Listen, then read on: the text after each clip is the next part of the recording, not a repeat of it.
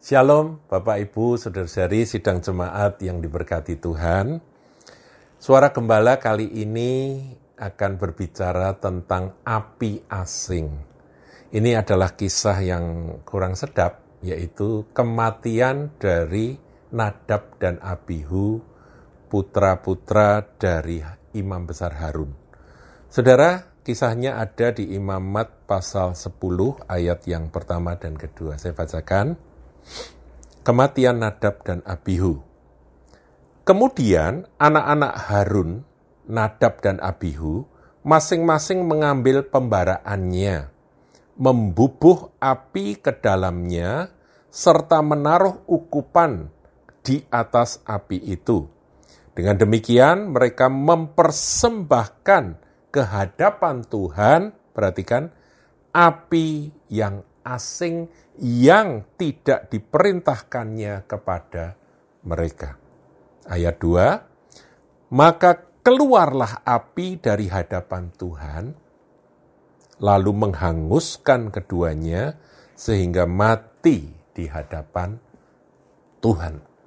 Saudaraku, ini peristiwa yang cukup mengerikan, yaitu dua imam yang melayani di tempat kudus, mereka harus mati karena api yang dari Tuhan yang menghanguskan mereka. Saya ingat akan ayat di dalam Ibrani yang katakan bahwa for our God is a consuming fire karena Allah kita itu adalah api yang menghanguskan. Nah, ini terjadi. Tapi korbannya justru adalah pelayan-pelayan Tuhan, Saudara. Kesalahannya apa sih? Dosanya apa sih? Nadab dan Abihu ini kok sampai mereka itu mati dihanguskan oleh api yang dari Tuhan. Mereka bersalah karena mempersembahkan api asing. Saudara, peraturan untuk api ini ukupan, saudara, api untuk membakar ukupan, itu apinya harus diambil dari mezbah. Nah, kalau saudara baca kisahnya, itu api dari mezbah itu pun sebetulnya datang dari Tuhan, yang kemudian harus dijaga, dipelihara. Nah, kemudian api dari mezbah itulah yang harus menjadi sumber api untuk ukupan. Tetapi Nadab dan Abihu membubuhkan api yang lain. Api yang dari sumber yang lain, entah dari mana. Apinya itu mungkin dia bawa batu api atau bagaimana, dia nyalakan sendiri dan kemudian dia membubuhkan ukupan di atas api itu. Api yang disebut di dalam firman Tuhan api asing. Saudara, ini sebetulnya berbicara tentang apa? Ini berbicara tentang para pelayan Tuhan. Nah, kalau para pelayan Tuhan itu bukan berarti bahwa A itu untuk pendeta-pendeta, itu untuk penginjil-penginjil. Tidak, saudara. Kita semua adalah imamat rajani. Di perjanjian baru, setelah kita mengenal Yesus Kristus, maka kita ini dipanggil untuk menjadi imamat rajani. Jadi setiap orang yang menjadi milik kepunyaan Kristus adalah imam-imamnya Allah, pelayan-pelayannya Tuhan. Meskipun jenis pelayanannya, bidang pelayanannya mungkin berbeda. Jabatan pelayanan mungkin berbeda. Tapi pada prinsipnya kita semua adalah pelayan-pelayan Tuhan. Kita adalah imamat rajani. Nah dengan demikian saudara sebagai imam-imamnya Tuhan kita perlu belajar dari kisah Nadab dan Abihu. Apa yang Tuhan tidak berkenan ketika kita melayani Tuhan yaitu api asing. Api bicara tentang semangat, api bicara tentang kegairahan, api bicara tentang uh, apa? Uh, ini pelayanan-pelayanan yang kita kerjakan, kekuatan atau power atau sumber uh, uh, ini yang membuat kita ini bisa melayani Tuhan. Apinya yang Tuhan ke yang Tuhan izinkan sebab dikatakan di situ yang Tuhan perintahkan itu harus diambil dari mezbah. Lah mezbah ini mezbah bakaran, ini berbicara tentang salib. Itu adalah gambaran atau bayang-bayang dari salib. Jadi kalau semangat itu tidak berasal, bersumber dari salib Kristus, Tuhan tidak berkenan. Jadi apa pun jenis pelayanan, saudara pelayanan saya, kita harus pastikan sumbernya, asalnya, asal dari kekuatan itu dari salib Kristus.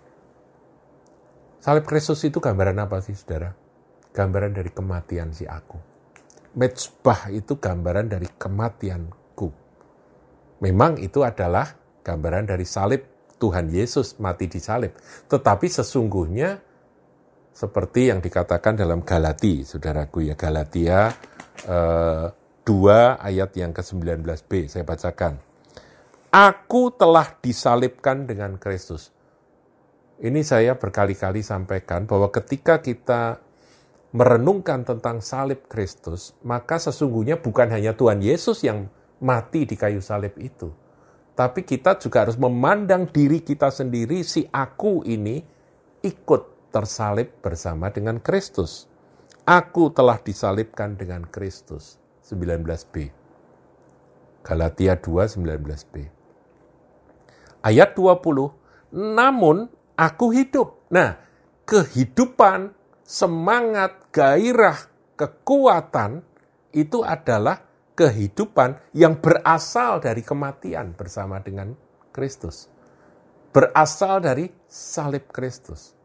Itulah sebabnya ketika Tuhan Yesus eh, pertama kali me, apa ya, memanggil murid-murid, dia selalu menyampaikan syarat barang siapa mau mengikut aku, dia harus menyangkal dirinya, memikul salibnya dan mengikut aku menjadi pelayan Tuhan, menjadi milik Kristus, dan melayani Dia, maka kekuatan, sumber kekuatan, sumber semangat, sumber kegairahan pelayanan itu harus berasal dari kematian si aku. Aku mati bersama dengan Kristus. Namun aku hidup. Tetapi bukan lagi aku sendiri yang hidup, melainkan Kristus yang hidup di dalam aku. Jadi betul-betul yang diyakini ini ini adalah Kristus yang mengerjakan segala sesuatunya. Nah, kemudian dan hidupku yang kuhidupi sekarang di dalam daging adalah hidup oleh iman. Nah, kata iman itu perlu digarisbawahi, saudaraku. Jadi dalam pelayanan saudara harus dengan iman yakin bahwa ini berasal dari salib Kristus, Yesus sudah mati bagiku dan aku sudah mati bersama dengan dia dan hidupku bukannya aku lagi dan itulah yang membuat aku bergerak dan bergairah melayani Tuhan. Di luar itu barangkali api asing. Kalau Nadab dan Abihu dihanguskan oleh api yang dari Tuhan, karena mereka mempersembahkan api asing, biarlah takut dan gentar ada pada kita yang melayani Tuhan.